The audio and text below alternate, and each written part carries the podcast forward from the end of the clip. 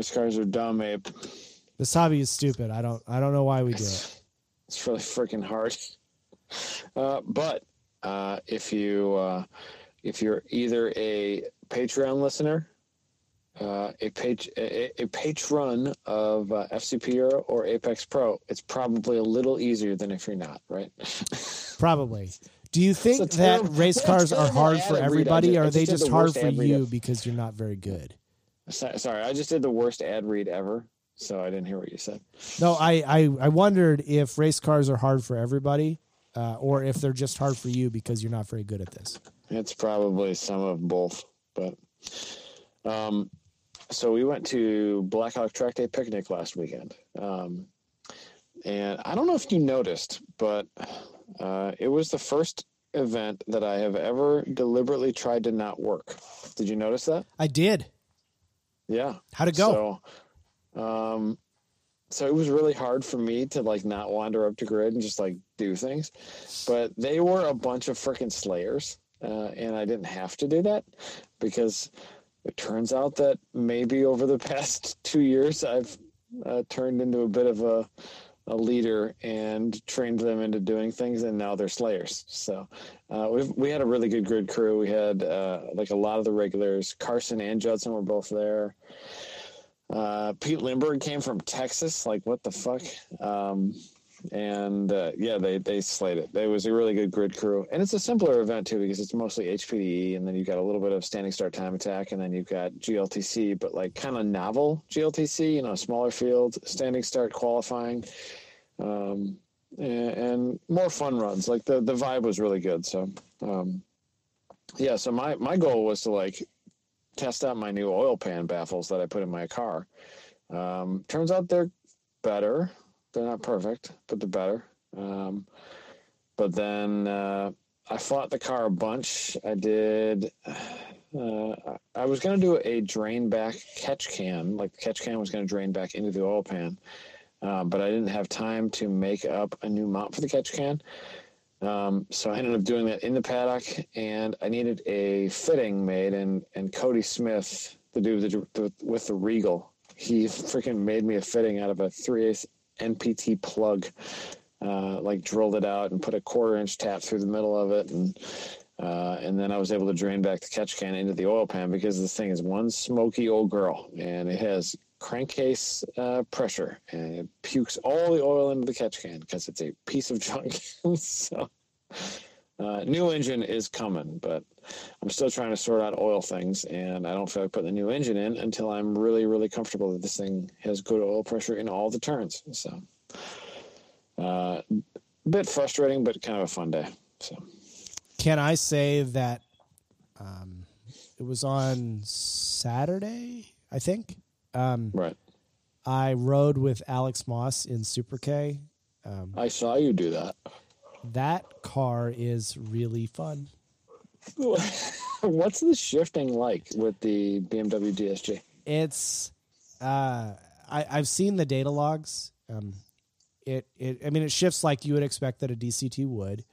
Um, they were um, kind of working on a, some issue that didn't show up during one lap, which was sometimes the ABS unit uh, like just didn't work and they they have everything wired up through a PDM and basically like they had a button to like reset everything while they were on track and it was supposed to bring everything back.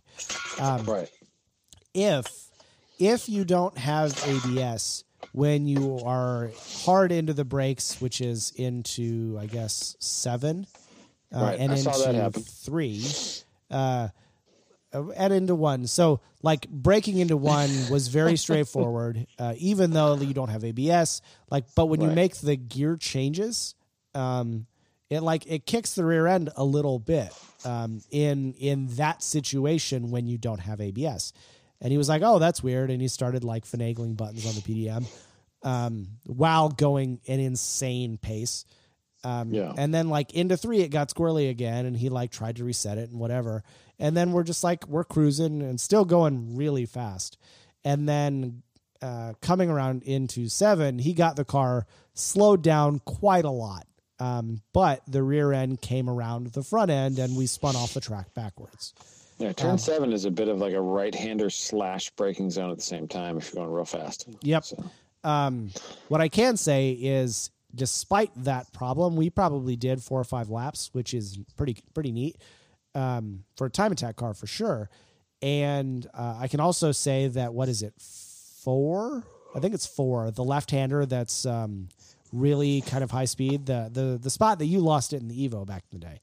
That would be five. Okay, it's five. Um, five is really fast in a car with insane aero. Yeah, I believe that. I believe that. Five's fast in my car with 157 horsepower, no aero. Um, Like it's fast. The other thing I can say is uh, sitting in the passenger seat in Alex's car. The uh, when you put your feet down on the floor, as you might if you were riding passenger, um, can you imagine like can you imagine what a glowing hot heat gun would feel like if you put your feet in front of it? I can. That's about what it's like. It's that hot in It's there. it's that hot in there. No wonder that poor PDM is like, ah, Um, ah, maybe. yeah. so Yeah. uh, it was a really cool experience. Uh, they suffered a mechanical failure on uh, Sunday that prompted them to like just pack the car up. And I saw on Andy's Instagram feed today that it was the same failure that they had had before one lap. Um, really? That, that that same big like basically like the drive gear going into it, right? yeah, like I, I don't know what the right term is, but it's like a clutch basket type thing. Right. It's like the main gear going into it. Um, what I will say is, uh, I, I thought it was great um, that with a Sharpie marker, um, he had written on like the bell housing, you know, please last at least long enough for one lap, or like I, I don't Right. want to see you until after one lap. And he took a picture of that today, and he's like, "All right, no complaints." That's funny. What was that uh, when we were at Rally Ready Ranch out in Texas? Do you remember seeing that Subaru? Um, you again? Yeah, oh, it's you again. like the inside of the bell housing had a painted inside, like, oh, it's you again. We laugh. probably That should have taken a f- picture of that. That was freaking funny. Uh, yeah, race cars are freaking hard, man. Why are they so hard? Uh, I've been bad. So that I'm about to pull the oil pan off my car tomorrow. I was going to pull the whole engine out until this afternoon when I was like, why? I gotta like I'm not I'm not gonna I just gotta figure out the oil. I gotta figure out the oil. Right now it's only starving in left-handers. Um, and so the only spot that it was starving was the long left-hander where I lost it in your Evo a couple years ago. Um, and it wasn't starving that bad with the new trapdoor setup. I built like a trapdoor, like full, like vertical wall baffle around the oil pickup. Uh, and it wasn't starving that bad, but it wasn't ideal. Like I want that shit to be at 70 psi entering the turn, I want it to be at 70 psi coming out, right? Uh, and now we're at 70 psi entering the turn, and we were at like 29 at the bottom, and then like 40, and then 70 coming out. Like so, I'm getting a drop, uh, but I'm close. But I'm like a lot closer than I was before, especially in like that long drawn out left. That's like a long left, you know. Um, it's not starving in braking anymore, which is good. It's not starving in right-handers, which is good, uh, but it's starved in lefts. So, um, so tonight I made some like uh, some basically half quart size boxes that will mount. That, that uh, I'll weld them to the front and the back of the pan, uh, and so that will just be more volume, be another quart of oil basically down in the sump and I'm going to drill a bunch of holes in the pan and basically weld them to it so that they're slightly baffled and they will feed. Basically, I'm going to drill holes on the side that would feed the oil pickup in a left hand turn. So that's they're basically going to be four left hand turns for the most part. So add another quart of oil and weld this pan up and maybe play with the baffles a little bit more. But I'm thinking about bringing it next weekend just to test it again, just to keep testing it because I want this thing to be solid by Autobahn. But I'm a little, I'm also a little tired. When when Autobahn? Autobahn is end of June, June 26, 27 or something like that. Yeah, so it's it's likely that I'll be at that event. I'm gonna look at the It's- Grid Life calendar. It's three weeks after this upcoming event, I believe. So the the hard part for me is figuring out travel schedule once I start work. Um, it's going to be like hard to take Right. time off because I'm like I, I'm starting in July, which means I don't get the full three weeks. I get a prorated amount, and uh, I don't want to like start a job and be like, oh, I'm like you know disappearing for a while while I take all my vacation time right away. Well, lu luckily Autobahn's is Saturday, Sunday primarily. You could just cruise up in the in the car, not bring the whole RV, just zip up quick and Speaking of, the event come home. is it has it typically just been you staying in the RV uh, this year? Uh, yeah, because everybody's got cooties. Did you know that? I don't have cooties.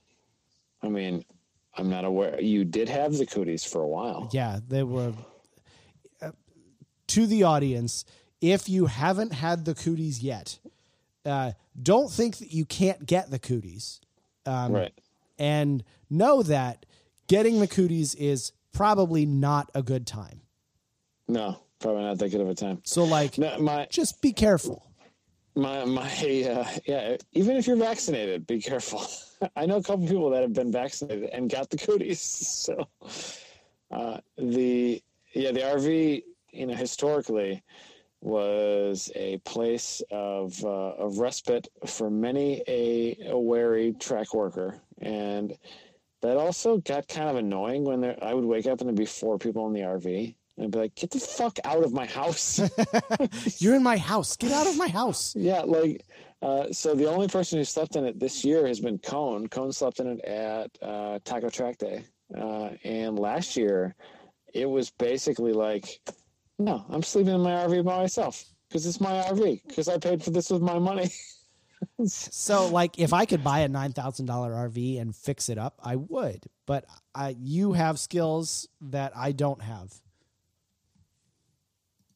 It's uh it's been a lot of work to fix this thing up man. Like and it's pretty nice inside now. Like it's it's probably what i would say 75% of the way there. Like i gotta paint the walls. I gotta do some stuff but like it's pretty nice. The The painted cabinets are nice.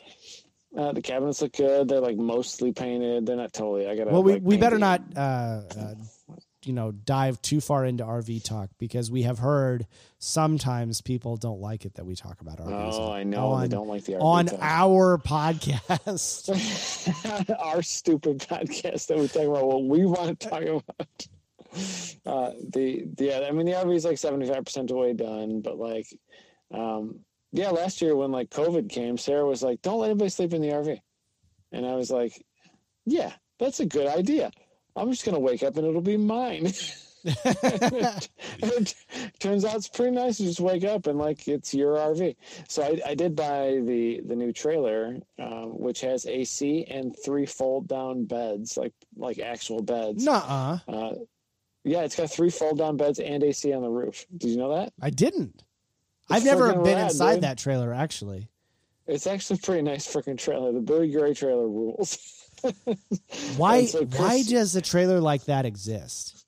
uh, because Bowie used to camp out of it, like him and his wife and his and his kids. Um, they used to camp out of it at the racetrack, um, and uh, and so when I bought that trailer, I was like, this is the perfect place to house the grid crew. Like, there's always somebody that's like, hey, you got a place to sleep, and I'm like, yeah. Uh, the trailer, and they will like sleep on the floor in the in the grit and grime. This has got like fold down, like the legs flip out, and it's all made out of two by four. It's glued together. They got like mattresses. Like they're nice. They're nice beds. Uh, and it's got AC on the roof. Like it, it gets chilly. It's insulated. Uh, Chris F uh, slept in there at Blackhawk, and he he said it got real cold. So, um, yeah, it was pretty. It's it's a pretty nice little rig. It's a good unit. So, uh, so I I stole the RV back to myself. So the RV is mine, and and if you get to sleep in it, your name is Mike Cohn, or you're really lucky. It's one or the other. But- Well, I I can say that I'm really lucky because you uh, were, I, I guess, trying to make me feel bad that I didn't have a Super K hooded sweatshirt at Blackhawk.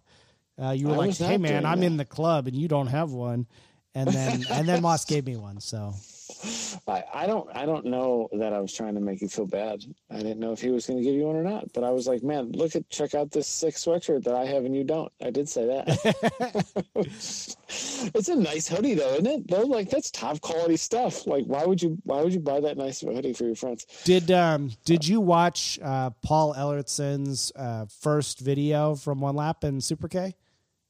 Uh, no, I don't think I did. It's pretty good. Um, instead of video? instead of releasing like a two hour movie, um, which like I, I think it probably got a little bit long winded on on a YouTube format. Like he did day one and day two, and it worked out. I think pretty well. Um, I watched the first video and like I don't know like this is kind of a narrow audience. I don't know that it's going to get a gazillion views, but in terms of like capturing what one lap is, I was like. "Oh, that's great. Like this is this is cool. I watched the the one where he interviewed a bunch of different people, like what do they like about one lap or whatever. Um, a couple that was like three weeks ago or two weeks ago, right after one lap though. Well, I talked to Tom in the paddock uh, on on Saturday night of Blackhawk, and he he's in it as much as anyone now. He's like Tom McGorman. this, um, you know, this event is on my list of the things that I never want to miss again. Really? Never again, huh? It's uh, it's it's cool. It's fun. Yeah, he. I mean, obviously, you win it once. It's probably a good way to get hooked. But yeah, he uh, he and Steve had a pretty dominant performance there, didn't they? Yeah, and he talked to me a little bit. And I, I mean, we recorded a lot um, with those guys during, During. the week, Yeah. uh, but he he talked a lot about what Steve brought to the team in terms of the competition and like um, you know Steve has done the event a number of times and was able to get Tom up to speed on like no here's here are your jobs here are my jobs here's what you here's what you have to be able to do well here's what I'm going to be doing um, Right. and like they they established some ground rules like if you're not driving you're sleeping and and, Right. and just different bits like that that really structured the event probably favorably for both of them and i'm sure that was at least part of what helped them win I mean, Steve's done it like probably half a dozen times, right? i think it's more than that Yeah, like he he's been trying to win that thing for a long time. Um, but uh, that I mean, yeah, you learn a lot of stuff when you when you do that for that long. I would imagine you you find all the tricks. Uh, and he obviously chose a good car and chose a good co-driver. So yeah, slayed it. yeah um Yeah. What a crazy freaking event. Like the more and more I listened, and I was on a couple of them, but I listened to a lot of the shows that you did with the drivers. Um, and it was like, like the, because I've wanted to do one lap since I was probably 15. The first time I heard about it was, it was in the 90s, you know, and like I'd been maybe even earlier than that. I've been I've been reading Hot Rod magazine, uh, and it was covered in Hot Rod a little bit. Um, because it was so unique back then car and driver and all kinds it was it was all over the place uh, because it was like one of the only events like that um, and so i always thought it was so cool um, but like you you really talk to the drivers during the week the way that you did uh, and it sounds so hard it's, It's- freaking it sounds so exhausting it's not easy Dude, well and like you think about what the the RV or the um the the racers are trying to do during the event those folks that are like pushing hard to either do the personal best or to try and win right um Right. that's hard it sounds so hard. Like it doesn't even sound fun. It sounds just it sounds like just grueling, just totally grueling. But that that also brings about a new level of respect when you bring a straight up race car onto that event and you make it the entire way. Um, the way like Scott and Becky or Alex and Andy did, like those are straight up race cars. Yeah, like So- and, and properly good race cars too. I mean, Scott Well, is yeah, not a slouch behind the like, wheel in man. that car, and and Alex is in the street modified class. I mean, that's that's the pointy end for sure. I think he and uh, Jackie will be battling for wins all year. I think it's the pointy end of any streetable car on the track at all. Like you don't get a whole lot pointier. Probably not. I mean, Um, No, in, in i- if you, I think Optima has some cars that are built to that and- level, but I don't think there aren't many cars that have been road tested like uh, Right. Alex's one lap car. And, and in street mod, it's only on 285s, which in the in the big tire world is not that crazy anymore. You know, five years ago that might have been crazy, but like, what's a Viper? A 335? A Corvette's a 335 now, or can fit it? Like, those are crazy tires. Yeah, But the the Viper ACR is a 355. 355. Good Yeah. grief, Yeah. that's so big. Like the small, the front tire on a Viper ACR is smaller than the than the biggest allowed tire in street mod. So, um, real impressive, uh, real impressive showing by the full on race cars that did one lap. That's so hard, dude. Like I can barely get through a Blackhawk weekend, and with my RV with AC on the entire time without like hating my life. That's how much of a that's how much of a wimp I am. Yeah. Yeah, uh, yeah, wimp, total wimp. Yeah. It was pretty nice to not have to work that much though, because man, that grid crew slayed it. And the timing team, like uh, Eric and Megan and uh, uh, Emma and Tom, they they slayed it with the Standing Start Autocross. Just it was great. Like what a great event. I love that event. That event is just the best. It's really good. It's really good. Like it is a really good event. There was a bunch of spectators. Uh, they hung out and camped. Everybody hung out and camped. Like the barbecue on Saturday night was amazing. Um, did you have some of the food that Chris cooked? Like I the, did. the meat, dude. He had so much amazing meat that he cooked, and I didn't even was, I didn't know he was doing it until I like walked over there. And It was like half picked over. But Grassroots Motorsports shot my car for the magazine. Like Tara, Tara spent spent an hour or so. You're shooting such a like, celebrity. It was so weird. Like everybody's over there eating it, and I'm like standing under a tree turn, and Tara's shooting my car. I'm like, I want to go get some of that meat. can, I leave this here and leave you guys? Uh, yeah, it was. Uh, the car was pretty. It looked good. Uh, it wasn't perfect mechanical wise, but we're getting there. We're making good progress. But um, I, I've found like the new the Accord motor with the D series trans. Like I found the setup that I want. Like I want this setup because it's it's good. Like it's it's got the pace. It can do it. Um, I don't. I've obviously I'm I'm a little babying it in left hand turns even at Blackhawk. There's more pace in that. There's more pace in just me trusting the car. Uh, but man, this thing gets out of holes, gets out of the corners so hard. Like it, the pace is totally there.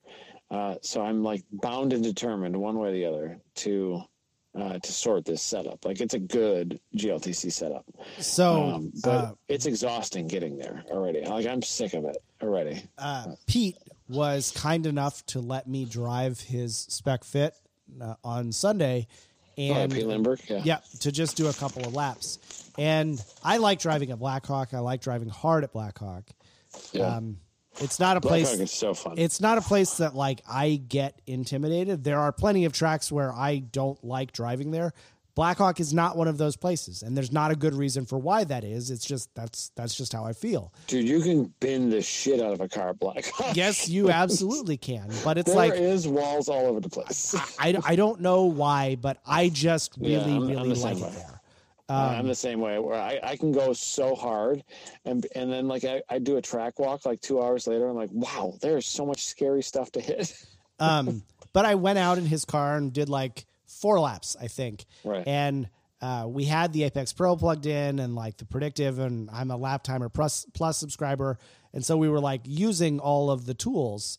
And uh, a fit is kind of funny because like, I mean, even if you're like flat through a corner, it still says that there's more grip, and it's just like, well, Right. I, I mean, yes, but I I can't.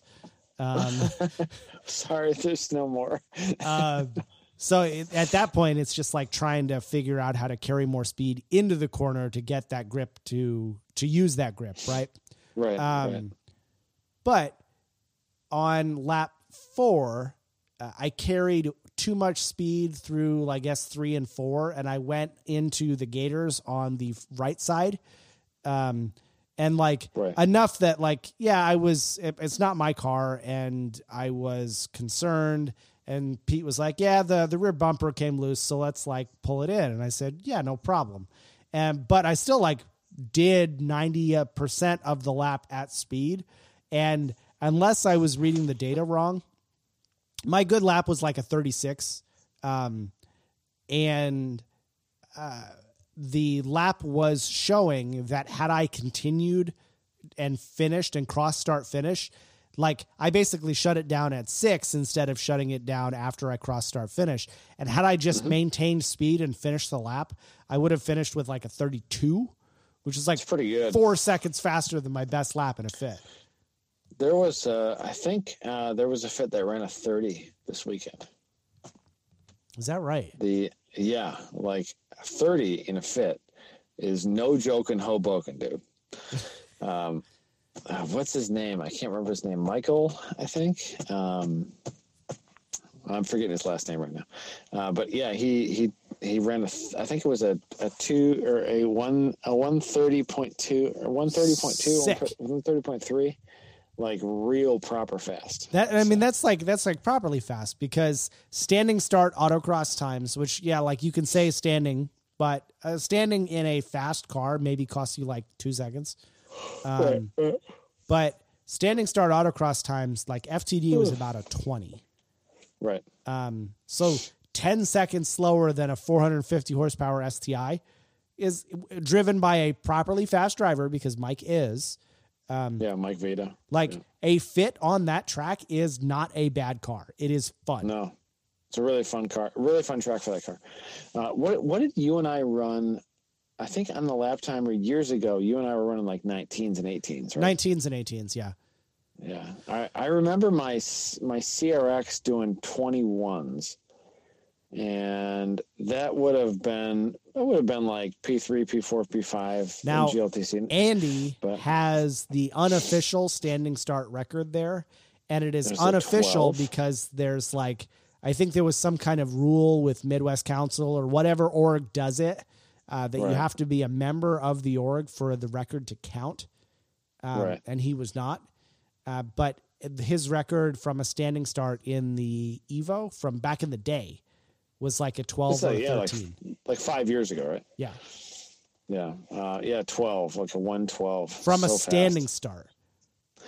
it uh it, my my old CRX ran 21s my my current car ran about the same um I think my fastest was a 21 uh on on data log but uh that track is like I don't care if you're mid pack you're back of the pack like I don't care where you are that track is so fun it's just freaking fun It's like it's a fun place to do lapping. It's a fun place to do standing start.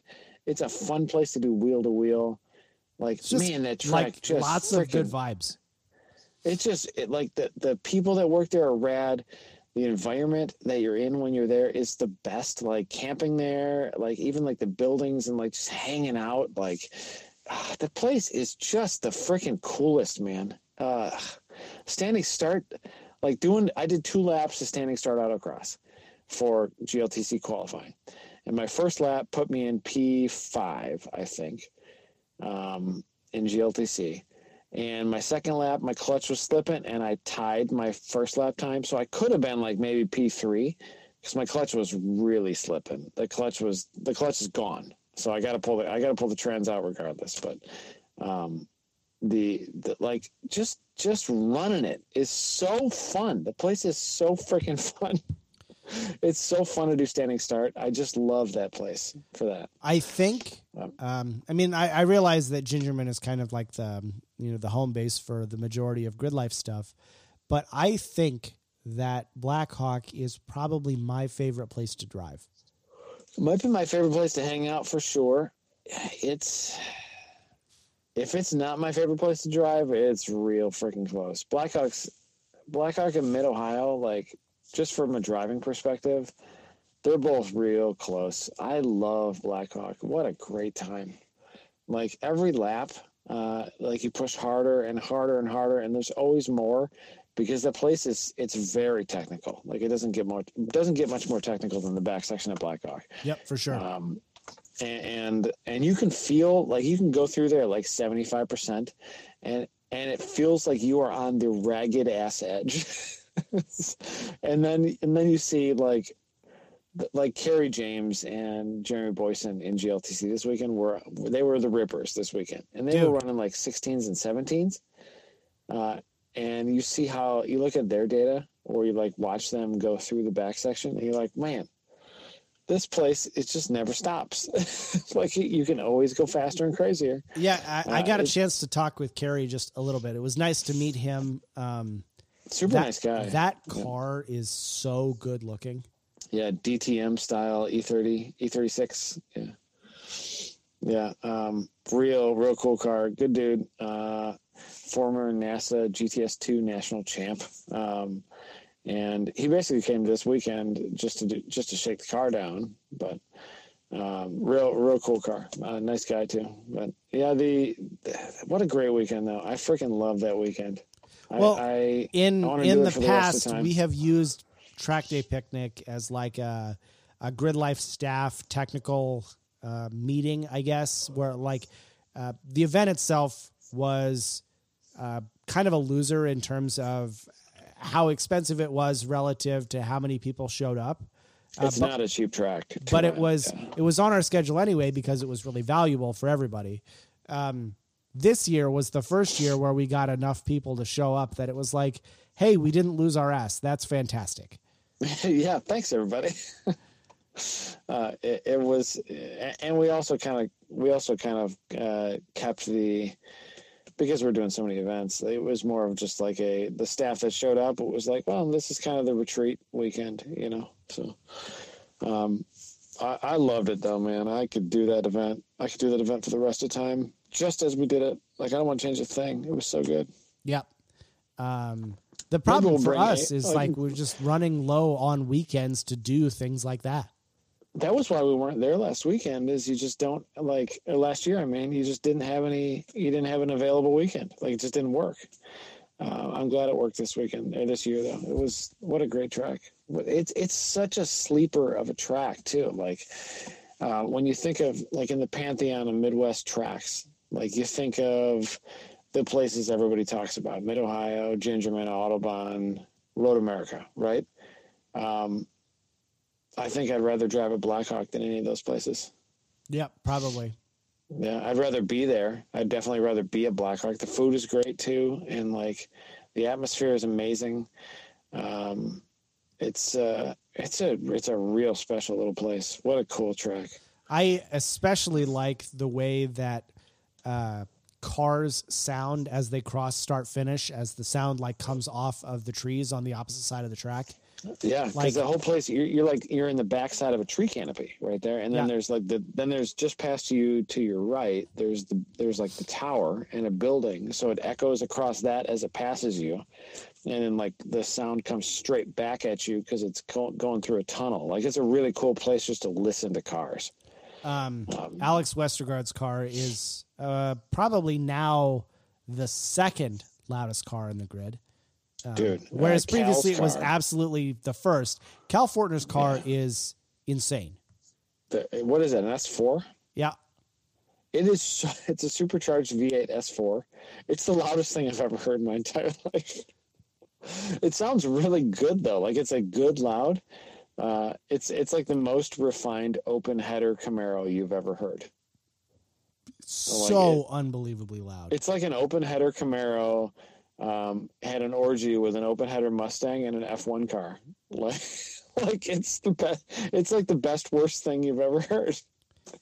Uh, but man, is it scream! What a freaking loud car! So, not to derail our race car conversation, but I'm also browsing uh, country coaches on RV Trader.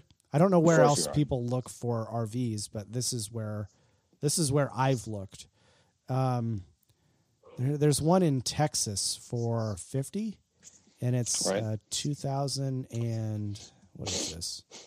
It's a 2002 Country Coach Allure 36, and 36 sounds attractive to me because it's not you know gigantic. I mean, 36 is pretty nice length. I had a 34 and I had a 38, and uh, yeah, 36 would be very manageable. It's good length. and like it's not it's not a piece of crap but like uh, if you were looking for a pristine coach this is probably Right. not it um So well, like, th- there there are pluses to something that's not totally pristine because it it might be used more, and sometimes when it's used more, it's in better shape than the ones that's not that's not used at all. You know? right, But yeah, man. Should get one of sorry, my my sinuses are acting up all of a sudden. Same. Um, this Yeah, one is like in garbage. Sherman, Texas, and it's forty-eight thousand nine hundred dollars.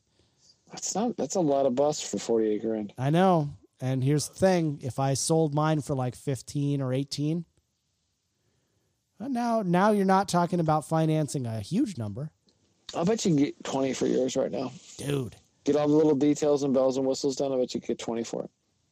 Oh man, how cool would that be?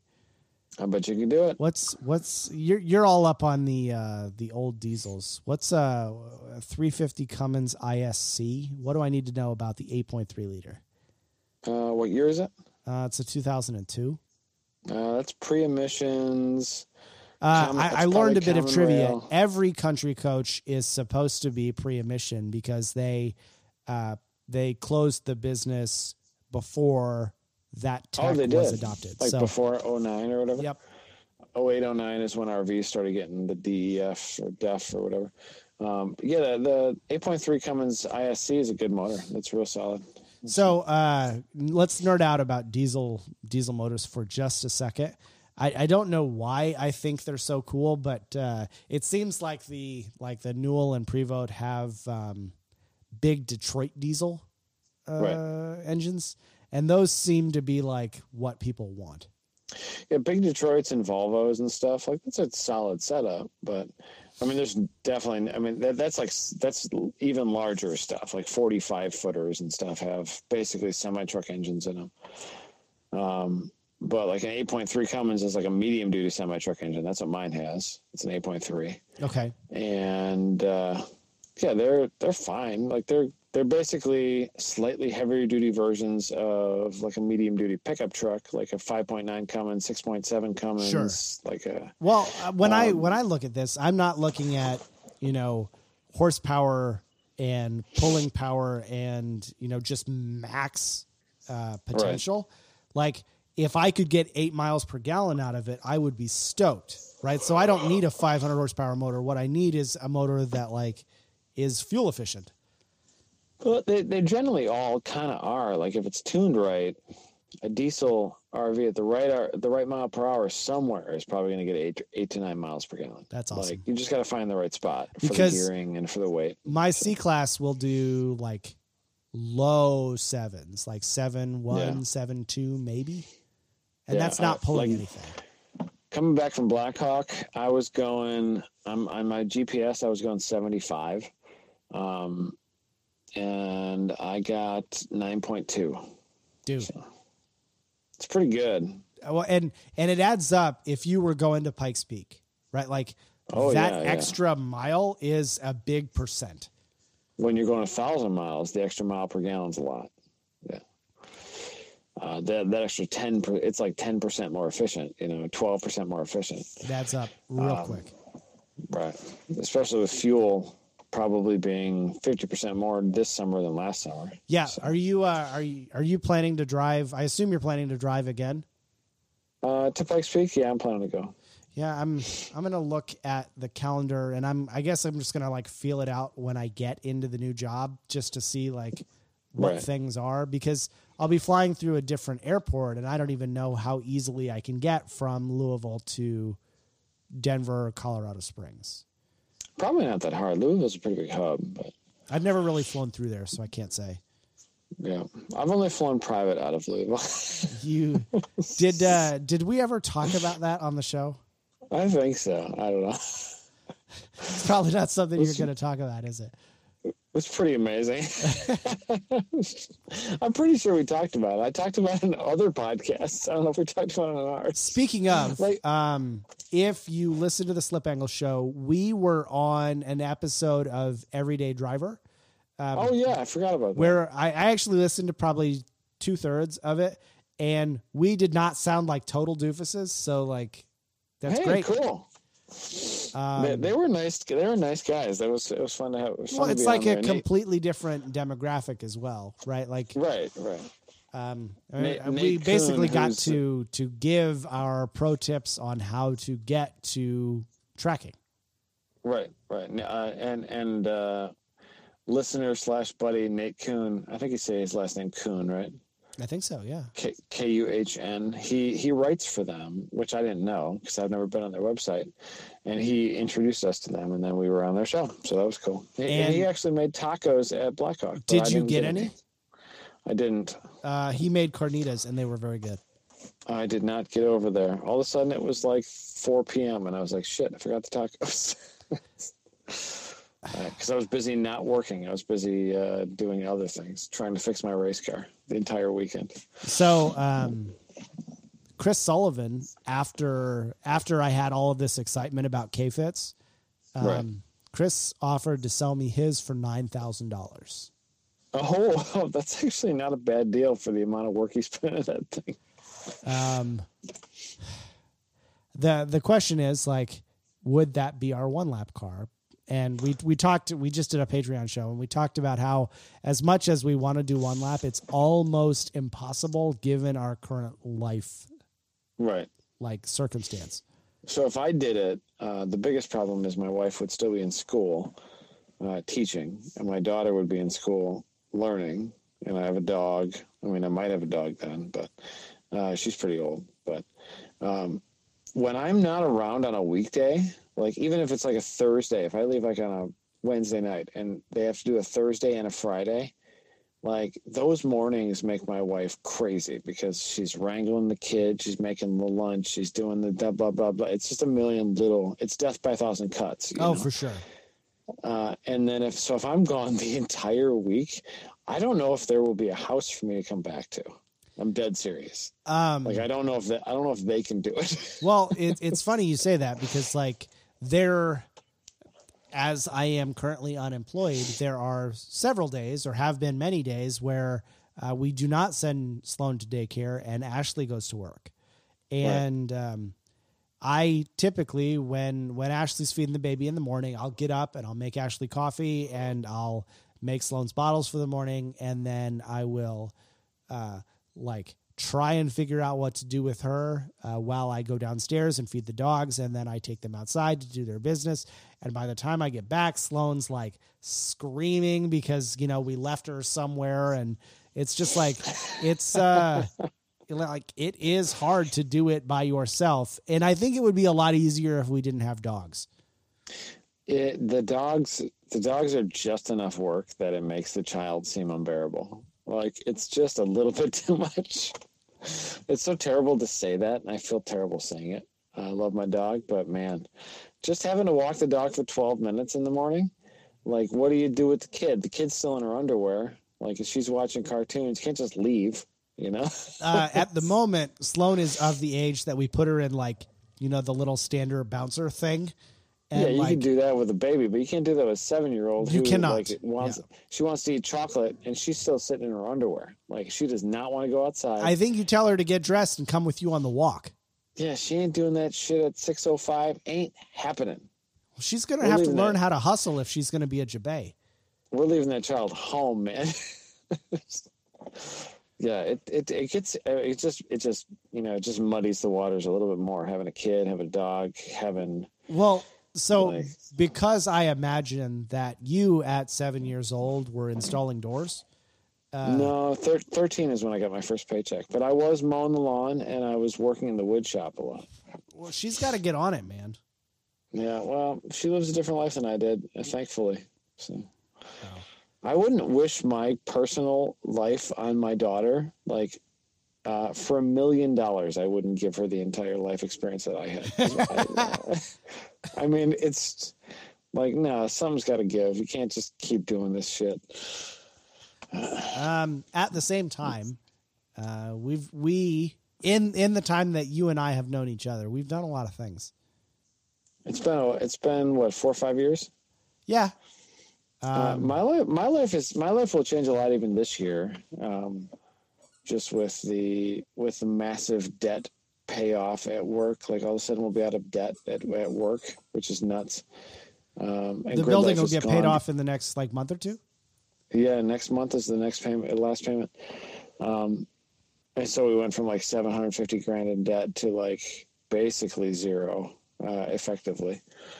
And it's, Um, it's taken 15 years, right? Because you bought it right Yeah. at the recession Yeah. in 08. roughly roughly 15 years of building and business debt and credit card debt and stuff like that like a lot of it was credit card debt too because we came into the recession and then we basically had to float ourselves and being stupid and you know it it it, it was it was it, again death by a thousand cuts of uh, we should have bankrupted that business but my parents would have lost their house they would have lost everything basically so we didn't and we're almost done. We're almost there. So, I I mean, we're we're making okay livings now, which is good. I was making there was a long time where I was making like fifteen to twenty grand a year. It sucked, working three thousand hours a year. But That's unbelievable. so that that that'll change a lot. Uh, having that debt paid off, and then I mean, Grid Life is busy. Like I don't know what the future holds for for events. Like it seems like this year's gonna be rad, but like what if what if uh, you know what if the economy tanks, the dollar tanks, the you know gas prices spike, stuff like that. Like I think there will always be a demand for events like what we're doing. I don't know what it'll be next year or the year after that or the year after that, but like um, uh, it's it's really encouraging that there is such demand right now. We've like it's literally unprecedented. We've never had demand like this ever. So So um, maybe maybe for the slip angle listeners, you can talk about what the what the challenges of managing that demand are because I, I feel like I have a little bit of an idea, but it's the freaking worst. right like it, it is a it's a horrible good problem to have um, but I, I see it as people want to come to our events and if we don't have space for them and we are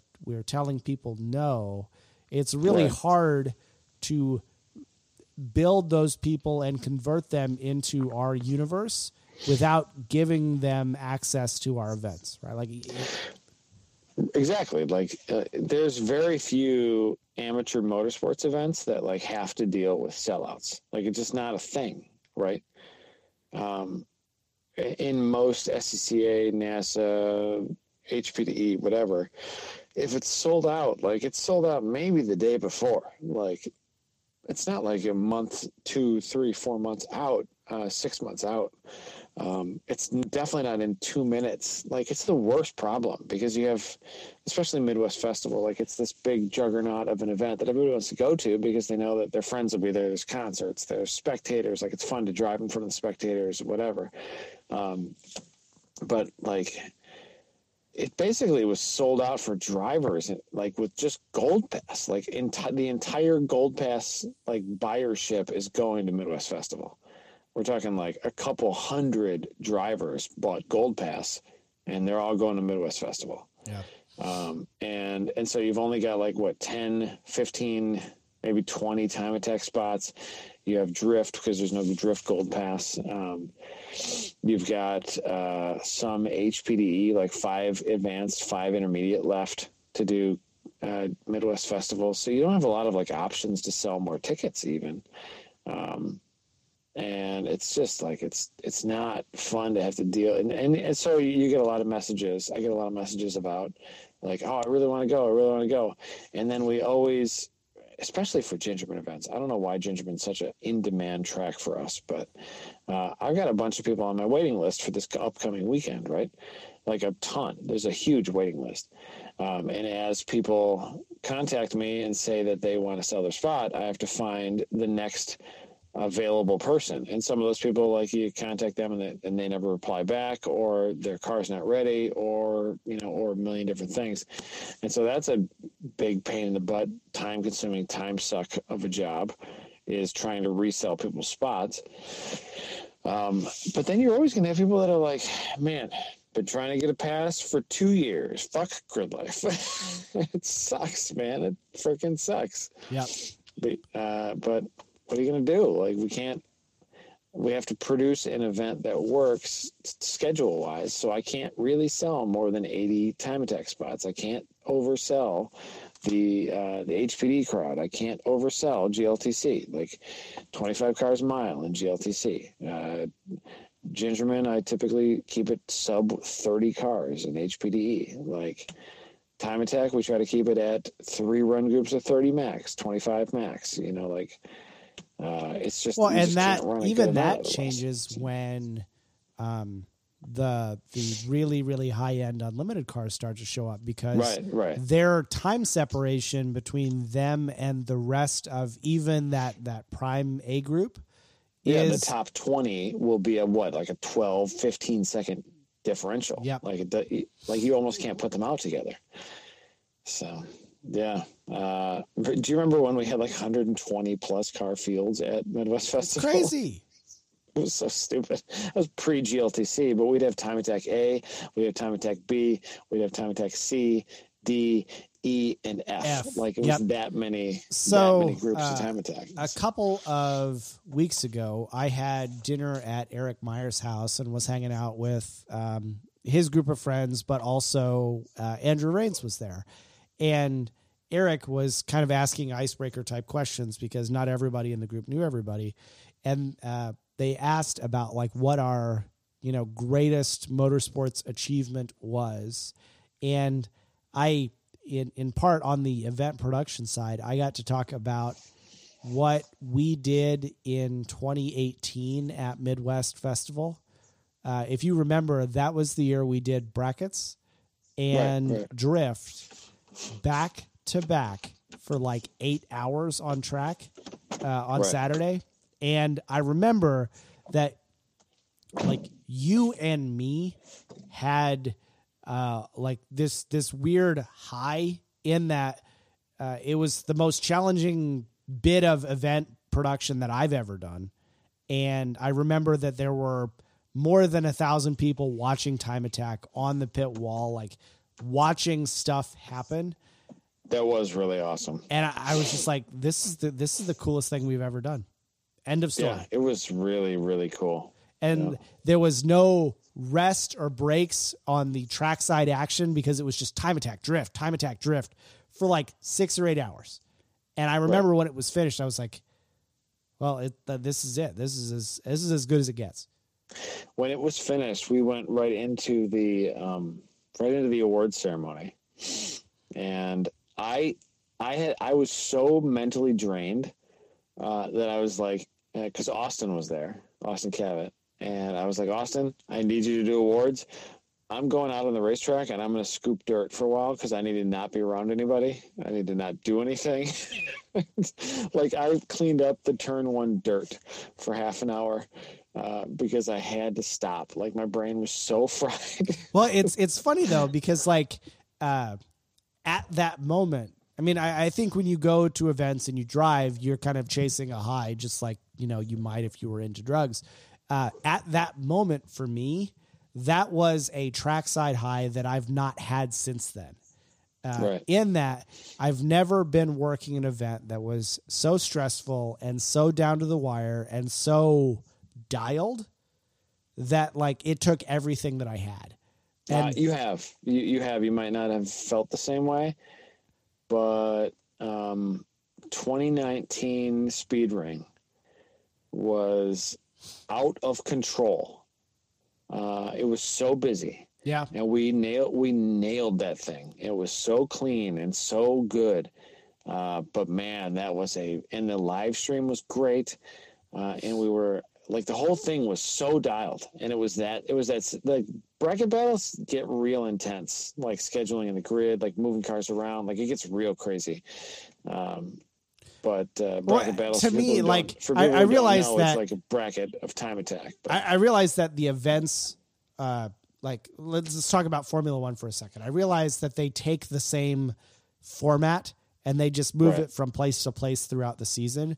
But in our tiny, tiny little universe, and to a much smaller degree, I I so appreciate all of the things that have to happen and the hundreds of people that it takes to produce an event that's on time and it runs by the book and all of these different systems work together to produce this So kind hard. of broadcast. dude, it's so hard. It's so hard. like uh probably one of the last like real like highs i had was um the first time we did it was at, it was at mid ohio last year we did a standing uh, top 10 shootout in GLTC. Oh, yeah. uh like real cool on live stream Um, and and then DJ, like DJ, kind of kind of went. I think he went from like fifth to first in the top ten shootout, and then he ended up winning the race after that um, because he had moved. In, the top ten shootout re re-qualifies the top ten for the next race, right? Um, so you get one flying lap, and it's just, and it's like thought to be a lot like Australian supercar. Like a you know, you watch some of the videos of like Bathurst, uh, and they get the shootout at Bathurst, and like standing the, the single flying lap, and uh, and so the camera is focusing on The one driver one at a time. Yeah. Yeah, one one driver, one car at a time, and like just watching them make that lap. Well, and DJ it's it's cool DJ because won, like and then he ended up winning the race. So I I think it's cool from a live stream uh, perspective because you know even though when you're at the event, um, you know one car on track doesn't really seem like a lot. The way that you Right. stage cars and you warm up cars in terms of the live stream watching, it's incredible because there's always a car on a hot lap, and so like you're. You, when you watch the top 10 shootout on the stream, it's just like you know 10 or 12 minutes of just like straight hot laps and you're you're Right. wanting to see who who does what and so we're trying in the grid to like uh, as soon as the one car clears the end of their hot lap we've only got 10 15 seconds before the next car starts their hot lap right uh, and so you can't have too much overlap uh, but you also can't have it where somebody's on their cooldown lap and the next car catches them uh, so you really got to time that thing out it's like a pain in the butt to time but uh, we got pretty lucky the three times we did it last year. We did it at Mid Ohio, we did it at Midwest Festival, and we did it in Alpine. Um, but uh, I mean, I wouldn't say lucky. Uh, I think personally, I timed it because I was doing it myself. Like I'm standing in grid releasing cars. I think personally, I timed it pretty uh, pretty knowledgeably, but uh, it was it was still kind of like rolling the dice a little bit. But um, yeah, those are cool. Like those cool special moments. Like uh, like, I- I, I can to say be a that I that want- stuff, i want you and i to have more of those uh, um, they're they're they're like few and far between. But when you have them, like it's really cool. well it's Like, it's really cool. it's like that um in in my work life i like to create a separation. There's there's a distinction in my head between intensity and chaos. Right. and the difference is in, an intense situation is is one where there's a lot going on but you you kind of have the reins or at least you you kind of know how all the fe- the pieces fit together. And chaos is when you're just completely out of control um yeah, like I- intensity is like chaos, but organized. And I purpose, love You know? those intense, like high demand situations, and I I want more of them because because I'm not in the car as much driving. Those intense situations are what gets me jazzed up about doing events. I feel like it's when I do my best work personally. Like the regular the regular events are pretty easy to do, but like when things are hard, is I feel like I get into that zone, you know, uh, and you, and it, and things get memorable when when they're real hard and they're real intense. Um, and that's also like you know when you know when the 15 16 18 years of experience working working trackside all of a sudden like you go from feeling like, oh, I'm just a freaking dumb carpenter who like happens to work at racetracks, and then like uh, we we we do these stupid, crazy, difficult things uh, like bracket battles or whatever, and I'm like, oh wait, maybe I am good at this. So, like, I, you- I was trying to count the number of off, you events know? that I've done on the production side, and it's probably like 25 or 30 at this point, maybe a few more, Yeah. maybe a few less. But like more than that. the ones that stick into my head permanently are Festival in 2018 and Right. the Speed Ring events.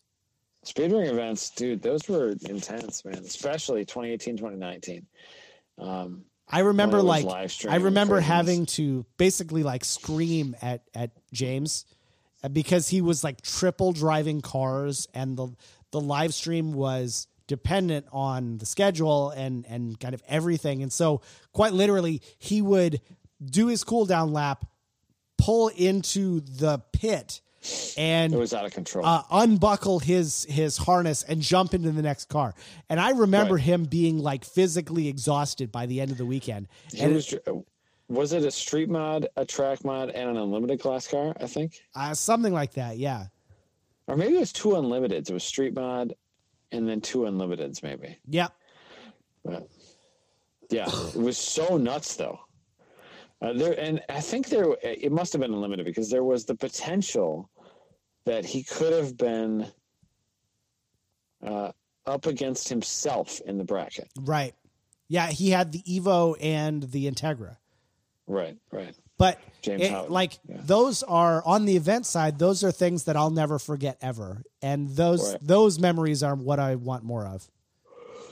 So lately, um, especially very lately, um, I've been I've been thinking how because some of this stuff like when like when we have when we have incidents like at NCM where cars crash, uh, they, you know the incidents happen. Little little boops make big boops, right? Like a little bit a little bit of like a uh, a car a car bobble like all of a sudden wrecks three cars, right? Uh, and and just stuff like that it really really gets me down. Like it gets me so it gets me like wildly physically depressed because i'm i feel so responsible for these for this entire thing. Like when anything bad happens i feel like it's 100% my fault even though i know logically it's not but like in in like in my soul like it fucking hurts. I fucking hate it. It's the worst. Um and and even at even at Blackhawk, uh, Gordon Gordon locked up and like tapped Kerry James and and bumped hit and like bumped his rear quarter, but it popped right out and like messed his toe up, right? Um, and like I feel real bad like w- when that happens. But Gordon's ABS has been flaky, and all that when the ABS doesn't work, the car sucks and he crashes, or like ABS lockups. You know, he's trying to figure it out, and it just happened to get stupid right there uh, just a suck situation, and it, it like gets me in the pit of my stomach, right? Um, and I've been thinking, but there's about five days a week where I think I need to find my way out of this because I can't do it. But then there's those two days a week where it's where you remember like what we just talked about, where you remember 2018 festival, you remember the speed ring events, you remember the first GLTC event, which was literally flawless uh, the very first one in Mid Ohio 2019. Or, I mean, there's been a bunch of flawless GLTC races. Like, literally 85% of them have flawless. Like, so many of them have been flawless. And you don't think about the perfection uh, and, like, the great times and, like, the amazing times in the pits. Uh, following, you know, a, a crazy hot day on track, like the best parties, the best hangs, the best conversations. Uh, like my brain instinctively goes towards the, you're fucking it all up. Like, oh, those bad times, Well, but this and that. I, I think But- that's um, something that you and I share is whenever, even if we went and we did an event that went great, uh, almost always, and probably to our detriment, we're on the phone with each other, maybe even on Sunday night, talking about what we could have done better.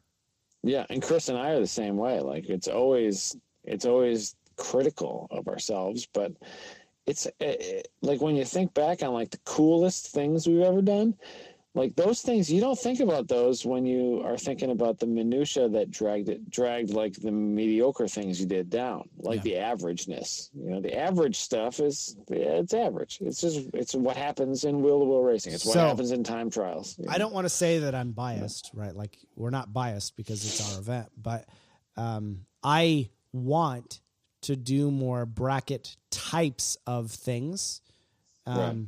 partially for me, but also partially because uh, that format, as as we've set it up, is a way that makes time attack really interesting it does and it does make it interesting uh, I I will say that time attack as a competitor is always interesting. Like if you're driving a car and you're trying driver, to drive absolutely. faster than you ever have, it will always be intense. But absolutely from a spectator standpoint, it's not. Um, And and man, that the- one time we had those thousand people lined up because they understood what was happening. They were like, "That guy's going against that guy, uh, and that girl's beating that guy because I can see it I can see that they stretched it out, or it's shrunk, and the person in the back won. Yep. like, and it Uh, it's yeah. different from a conventional time attack competition but Right. it I I remember talking with um, uh, Chris from Canada, and he had his own like nervous jitters as he was getting ready to get into the car, and it was Right. it was a new and fresh experience that those guys hadn't had, and that too is memorable. right. And so like it, it's Yeah. kind of it's fresh for everybody. Right. Do you remember how uh, uh, um, uh, in Street Mod, um, uh, what's his face in the BMW? Nikolai. Um, Yeah, Nikolai Nikolai went from the eighth seed to win. And he and it was a little bit damp, and he was just better in the damp. Uh, and you remember how exhausted he was, like when when he got like the the one more time on the last battle or whatever? Like He just like he threw his hands up and he's like, "Uh." he's like, I can't do it anymore. And then he ended up winning. So it was pretty it was pretty rad to watch. But, So I mean, but like Yeah. it's a balance too, right? Because um, there are a number of competitors that love the track time that's afforded by, you know, the the time attack competition at our conventional events. right, um, right. and it's, so- it's bordering on HPDE levels of track time, right? Yeah, it's it's a lot, and so like Like per dollar, it's basically the amount of track time you get per dollar of a track night in America. Yep. You know, in America is like 125 to 180. You get three sessions. Yep. And we we get six to nine sessions, and it's double or triple. Yep. So, And so, like, Yeah. uh, you know, I, I want to be, um, like conscious of that, and you don't want to change the format if that's what people like. At the same time, uh, I I want people to want to watch Time Attack, right. And Yeah, uh, uh, we've we've found a good audience with GLTC. They want to watch that, uh, and they paid. They're paying more and more attention to Time Attack. Bracket battles sure is fun to watch, though. Yeah, sure is fun to watch. it's it, I I think it's that that that tournament style is not a coincidence, right? Like college basketball does it, and um, you know, ninety nine times out of a hundred, probably you can predict the winner, but that Right. one time, that's what makes it interesting. That freaking time Nikolai Delov came across the the finish line, the winner the last time, like that was such an upset. Um, and then and we've we actually had upsets more, like almost more than not.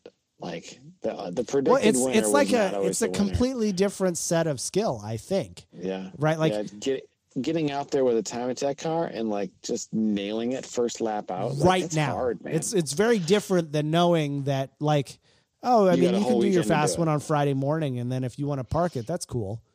right. Yeah, very different, very different competition.